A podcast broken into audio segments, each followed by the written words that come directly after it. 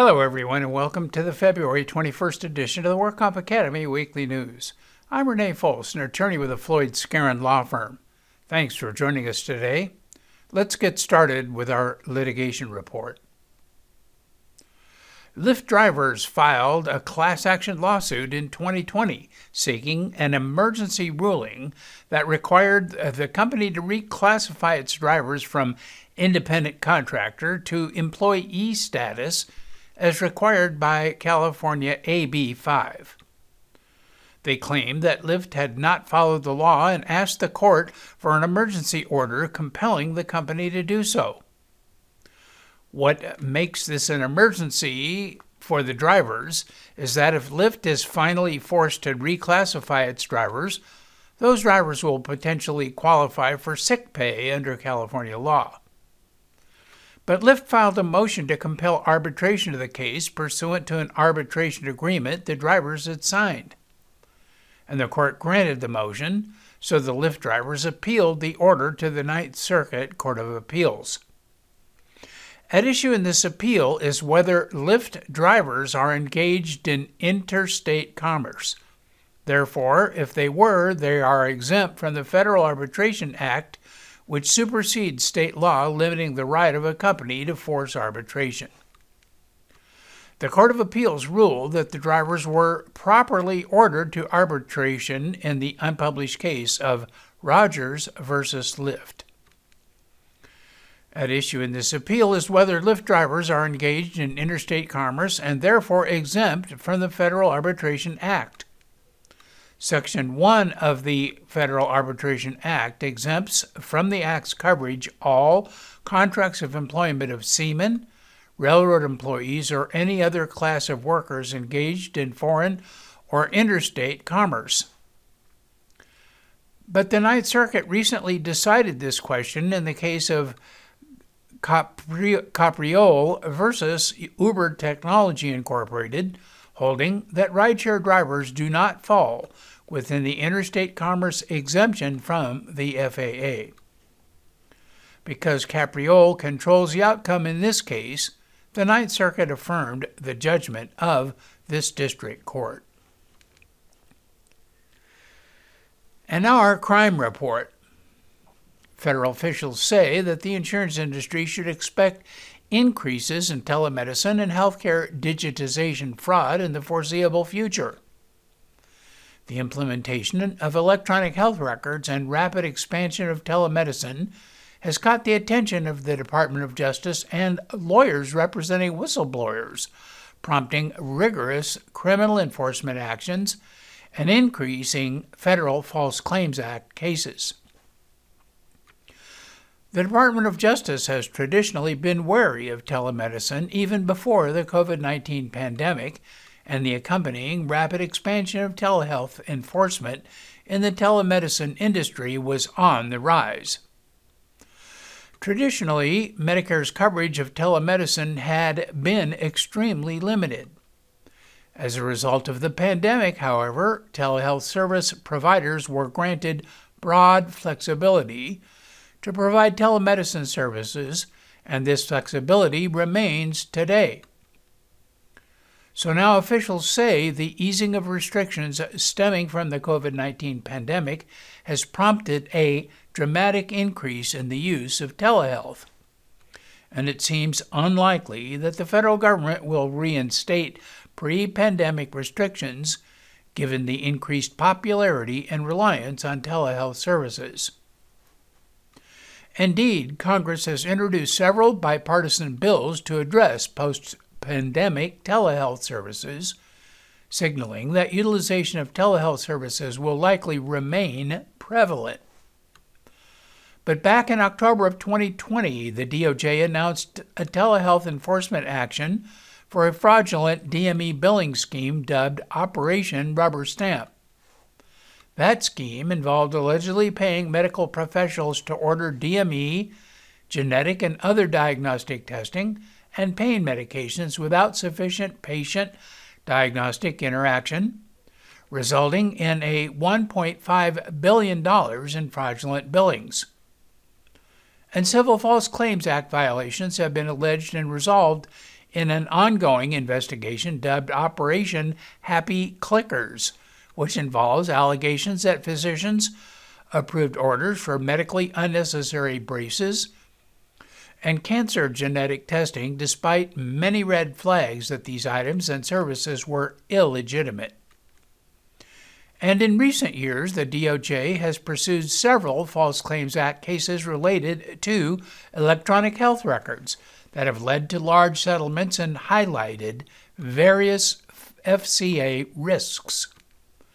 For example, in 2020, Practice Fusion Incorporated, a health information technology developer, paid $145 million to resolve criminal and civil investigations relating to its electronic health record software, including a nearly $119 million FCA settlement. The resolution addressed allegations that Practice Fusion extracted unlawful kickbacks from pharmaceutical companies in exchange for implementing clinical decision support alerts in its software. All of this was designed to increase prescription drugs for their drug products. The acting Assistant Attorney General for the Civil Division at the Department of Justice recently stated that he expects a continued focus on telehealth schemes, particularly given the expansion of telehealth during the pandemic. He also identified fraud relating to electronic health records as another area that is likely to be a focal point of future enforcement efforts. And the Department of Health and Human Services Office of Inspector General has also made clear that it is conducting significant oversight, oversight work assessing telehealth services during the public health emergency. So, claims administrators should expect increased fraudulent activities in these areas going forward and take steps to minimize their risk. Carmen Hall Saruco and her husband Antonio Saruco who both live in Novato, were sentenced last week after pleading guilty to workers' compensation fraud charges. Both of them were sentenced to 120 days in jail in order to pay over $925,000 in restitution to the state fund and EDD. And Florida's authorities began an investigation into Saruco Structures, a general contractor company, after a worker filed a workers' compensation claim alleging to be injured on a job site. The business had not reported employees or payroll on their workers' compensation policy until this claim was filed. The investigation revealed the two committed workers' compensation insurance premium fraud by failing to report employees and payroll to SCIF, leading to a premium loss of nearly $600,000. Investigators also discovered Hall and Saruco committed payroll tax evasion, which resulted in a loss to EDD of nearly $350,000. A San Fernando Valley woman pleaded guilty to federal criminal charges for conspiring to defraud health insurance companies by causing millions of dollars in fraudulent claims to be submitted for cosmetic procedures, including Botox injections, that were not medically necessary. She owned and operated facilities that provided aesthetic services for clients, including R&R Med Spa in Valley Village and New Me Aesthetic and Anti-Aging Center in Woodland Hills, California. The indictment included several co conspirators, including an insurance company SIU investigator who helped her avoid detection. Her name was Roshanak Khadem, and she lives in Sherman Oaks. She pleaded guilty to one count of conspiracy to commit healthcare fraud and one count of subscribing to a false income tax return. She was the last of the group that was prosecuted to plead guilty. Khadem caused patients to visit her clinics to receive cosmetic procedures, including the Botox injections, facials, and laser hair removal, and she knew these procedures were not covered by health insurers. Nonetheless, health insurance information from these patients was provided to the insurance biller to go ahead and submit bills to insurance for payment. Then, based on the amount that the health insurers paid on those false and fraudulent claims, Khadem and others would calculate an amount which the co conspirators referred to as a credit that the patients could use to receive free or discounted cosmetic procedures from the clinics. Those patients would then come into the clinics to receive the free or discounted cosmetic procedures. Prosecutors estimate the amounts paid could be as much as $8 million, and Khadem failed to report this income on her income tax returns, which caused a total tax loss in excess of $450,000. A June 27th sentencing hearing has been scheduled, at which time she will face a statutory maximum sentence of 13 years in federal prison. And one of her co conspirators, Gary Gizmijian, who lives in Santa Clarita and who was a former senior investigator at the Anthem Special Investigations Unit, previously pleaded guilty and was also sentenced to 18 months in federal prison.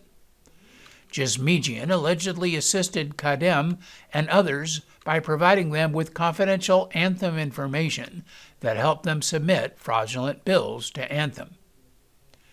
The remaining three defendants in this case each have pled guilty. And in regulatory news, COVID misinformation wars have now reached the California legislature. Two California Democratic lawmakers took separate aim at what they call pandemic disinformation spread through social media platforms, rejecting concerns that their legislation might carry free speech or business privacy considerations. Assemblyman Evan Low said his bill would label doctors promoting of misinformation or disinformation about COVID 19 to the public as unprofessional conduct that could draw disciplinary action from the California Medical Board. Disinformation is generally considered to be intentional or deliberate falsehoods, while misinformation can be inadvertent. The California Medical Association has not taken a position on his bill.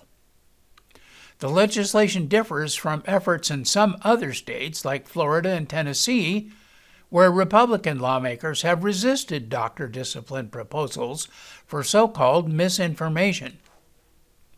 Tennessee's Board of Medical Examiners unanimously adopted a statement that said doctors spreading COVID misinformation, such as suggesting that vaccines contain microchips, could jeopardize their license to practice. But before any physicians could be reprimanded for spreading falsehoods about COVID 19 vaccines or treatments, Republican lawmakers threatened to disband the medical, medical board. The growing tension in Tennessee between lawmakers and the state's medical board may be the most prominent example in the country. But the Federation of State Medical Boards, which created language adopted by at least 15 state boards is tracking legislation introduced by Republicans in at least 14 states that would restrict a medical board's authority to discipline doctors for their advice on COVID. In Florida, a Republican sponsored bill making its way through the state legislature proposes to ban medical boards from revoking or threatening to revoke doctors' licenses for what they say unless direct physical harm of a patient occurred. And some medical boards have opted against taking a public stand against misinformation. The Alabama Board of Medical Examiners discussed signing on to the Federation's statement, but after debating the potential legal ramifications in a private executive session, the board opted not to act and a few physician groups are resisting attempts to root out misinformation, including the Association of American Physicians and Surgeons, known for its stance against government regulation. And the city of West Covina has opted out of services from the Los Angeles County Department of Public Health. For some counties and cities that share a public health agency with other local governments, differences over mask mandates, business restrictions, and other COVID preventative measures have strained those partnerships. At least two have been pushed past the breaking point. Both the city of West Covina in California and Douglas County, Colorado, plan to contract some of their health services to private entities. The West Covina City Council has voted to terminate its relationship with the Los Angeles County Department of Public Health over disagreements about COVID shutdowns. West Covina officials have criticized the county health department's COVID restrictions as a one size fits all approach that may work for the second largest city in the U.S., but not for their suburb of about 110,000 people. West Covina plans to join Long Beach, Pasadena, and Berkeley as one of a small number of California cities with its own health agency. West Covina Councilman Tony Wu and area family physician Dr. Basil Vasantachart are leading efforts to form the city's own department. And in Douglas County, Colorado, many residents had opposed mask mandate guidance from the Tri County Health Department, a partnership among Adams, Arapahoe, and Douglas counties. Tri County issued a mask order for the county's school districts in September 2021 and within days, conservative Douglas County announced its commissioners had voted unanimously to form its own health department. Douglas County is phasing out of the partnership with plans to exit entirely by the end of this year, and it has already taken over many of its own COVID relief efforts from Tri County. The DWC posted its annual report of inventory reminder, hoping to remind claims administrators that the annual report of inventory must be submitted by April 1 for claims reported in the calendar year 2021. Regulations require claims administrators to file the annual report with the DWC, indicating the number of claims reported at each adjusting location for the preceding calendar year. Even if no claims were reported in the prior year, the report must be completed and submitted to the audit unit unless its requirement has been waived by the DWC. And when requirements are waived, claims administrators must file an annual report of adjusting locations. Claims administrators are required to report any change in the information reported within 45 days of the effective date of the change. Penalties of up to $500 per location for failure to timely file this report of inventory may be assessed under the regulations. The form for 2021 is located on the DWC website under the Audit and Enforcement Unit page. And questions about submission of the ARI or the Annual Report of Adjusting Locations may be directed to the Audit Unit. The Workers' Compensation Insurance Rating Bureau, in collaboration with a number of other workers' compensation rating bureaus, has released a report on COVID 19's impact on workers' compensation. This multi bureau collaboration resulted in the creation of a COVID 19 claims database, which enabled the development of a more comprehensive view of COVID 19 claim characteristics and trends. In California, COVID 19 claims represent 9% of total claim counts and 6% of total incurred losses. Indemnity only claims emerged as a significant share of reported COVID 19 claims. In aggregate, COVID 19 claims that remained open have relatively higher case reserves due to the uncertainty of COVID 19 infections, later than average accident dates, and the timing of the various waves of the pandemic. COVID 19 indemnity claims closed more quickly than non COVID 19 indemnity claims, partly driven by the large share of indemnity only claims. Despite the higher closure rate, the ratio of paid to paid plus case incurred severities on COVID 19 claims is lower when compared with that for non COVID 19 claims. And a new COVID workers' compensation claim study has just been published in the February issue of the Journal of Occupational and Environmental Medicine. The objective of this study was to examine the attributes associated with long duration COVID 19 workers' compensation claims. The study was conducted on more than 13,000 COVID 19 workers' compensation claims accepted by a workers' compensation insurance carrier.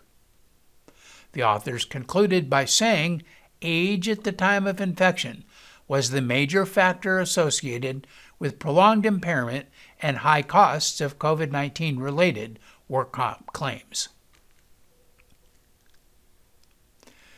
And the vax wars are heating up as Kern County is trying to recruit some of Los Angeles deputy sheriffs who are part of about 4,000 unvaccinated employees who are about to be fired by the County of Los Angeles.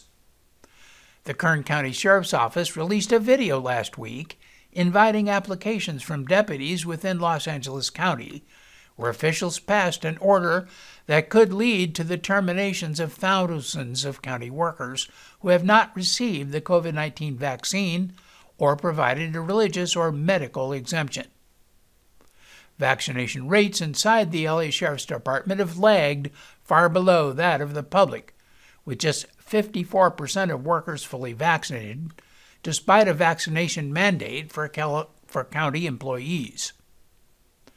Last week, the County Board of Supervisors moved to shift vaccine mandate enforcement power away from LA County Sheriff Alex Villanueva. Villanueva, who has criticized mask orders and said he will not fire workers who refuse the vaccine, said such an act could lead to more than 4,000 unvaccinated deputies losing their jobs. The sheriff's office in Kern County responded with its video the next day. The battle over vaccine mandates for law enforcement in Southern California highlights the divide over COVID health rules across the state. Kern County does not require vaccinations for its workers. Its sheriff said in a press conference that he does not know how many of his department employees are vaccinated. Just 52% of Kern County residents as a whole are vaccinated, compared to 70% of LA County residents. As Los Angeles County residents face rising crime and rising numbers of homelessness, Sheriff Alex Villanueva is speaking out against what he describes as a political push fueled by police activists to lay off 4,000 department employees of the sheriff who have not been vaccinated against the coronavirus. And in other industry news, as the world gets closer to the eventual end of the pandemic, white collar workers worldwide are working remotely. And last year, most said that they wanted to keep that agreement with employers. According to a poll by Accenture Research last year, just 3% of white collar workers wanted to return to the office five days a week. After surveying nearly 10,000 people around the world last year across areas including finance, technology, and energy, a full 86% of employees wanted to work from home at least two days a week. Workers reported a preference for commuting uh, into cities on Tuesdays, Wednesdays, and Thursdays. Many banks geared up for flexible working after two years of COVID lockdowns, such as Citigroup, HSBC Holdings, and NatWest Group, allowing hybrid working for many staff. Some fintech companies like Revolut Limited and Igen Technologies Limited are even allowing staff to work entirely remotely. NatWest expects around 87% of its 60,000 staff to split work between home, and the office in the longer term. In theory, hybrid offers the best deal for both employer and employee. It combines pre COVID 19 patterns of office based working with remote days and a working schedule that would allow both in person collaboration and team building, as well as greater flexibility in the opportunity for focused work at home. But this year, the love affair with hybrid work may be fading. The BBC claims that emerging data is beginning to back up anecdotal evidence many workers report that hybrid work is emotionally draining. In a recent global study by Seattle based employee management platform TinyPulse, more than 80% of people leaders reported that such a setup was exhausting for employees. Workers, too, reported hybrid was more emotionally taxing than fully remote arrangements and even full time office based work. An industrial organizational psychologist and people scientist at TinyPulse, based in California, said there was a feeling that hybrid would be the best of both worlds. For bosses, it means they retain a sense of control and that they can see their workers in person. For employees, it offers more flexibility than full time in the office and means they can work safely during the pandemic. However, as the novelty of hybrid working has faded, so too has worker enthusiasm. The researchers found that people were less positive about hybrid through 2021 as the year went on, and optimism among workers soon gave way to fatigue. 72% reported exhaustion from working hybrid, nearly double the figures for fully remote employees, and also greater than those based fully in the office. It's the disruption to employees' daily routines and the staccato nature of hybrid that workers find so tiring. Physically carrying work back and forth between home and the office may also come with a psychological impact for some. A recent study found 20% of UK workers reported struggling to adapt to hybrid, and the permeable boundaries between home and work was cited as a major factor. So that is all of our news and events for this week. Please check our website daily for news updates, past editions of our news, and much more. And remember, you can subscribe to our weekly news podcasts and special reports using your iPhone, your iPad, or your Android device by searching for the WorkComp Academy with your podcast software. And we also publish our daily news, podcast, and other utilities in our free WorkCompApps.com smartphone app. Again, I'm Renee Fols with Floyd, Skeren, Manukian, Langevin. Thanks for joining us today. Please drop by again next week for more news.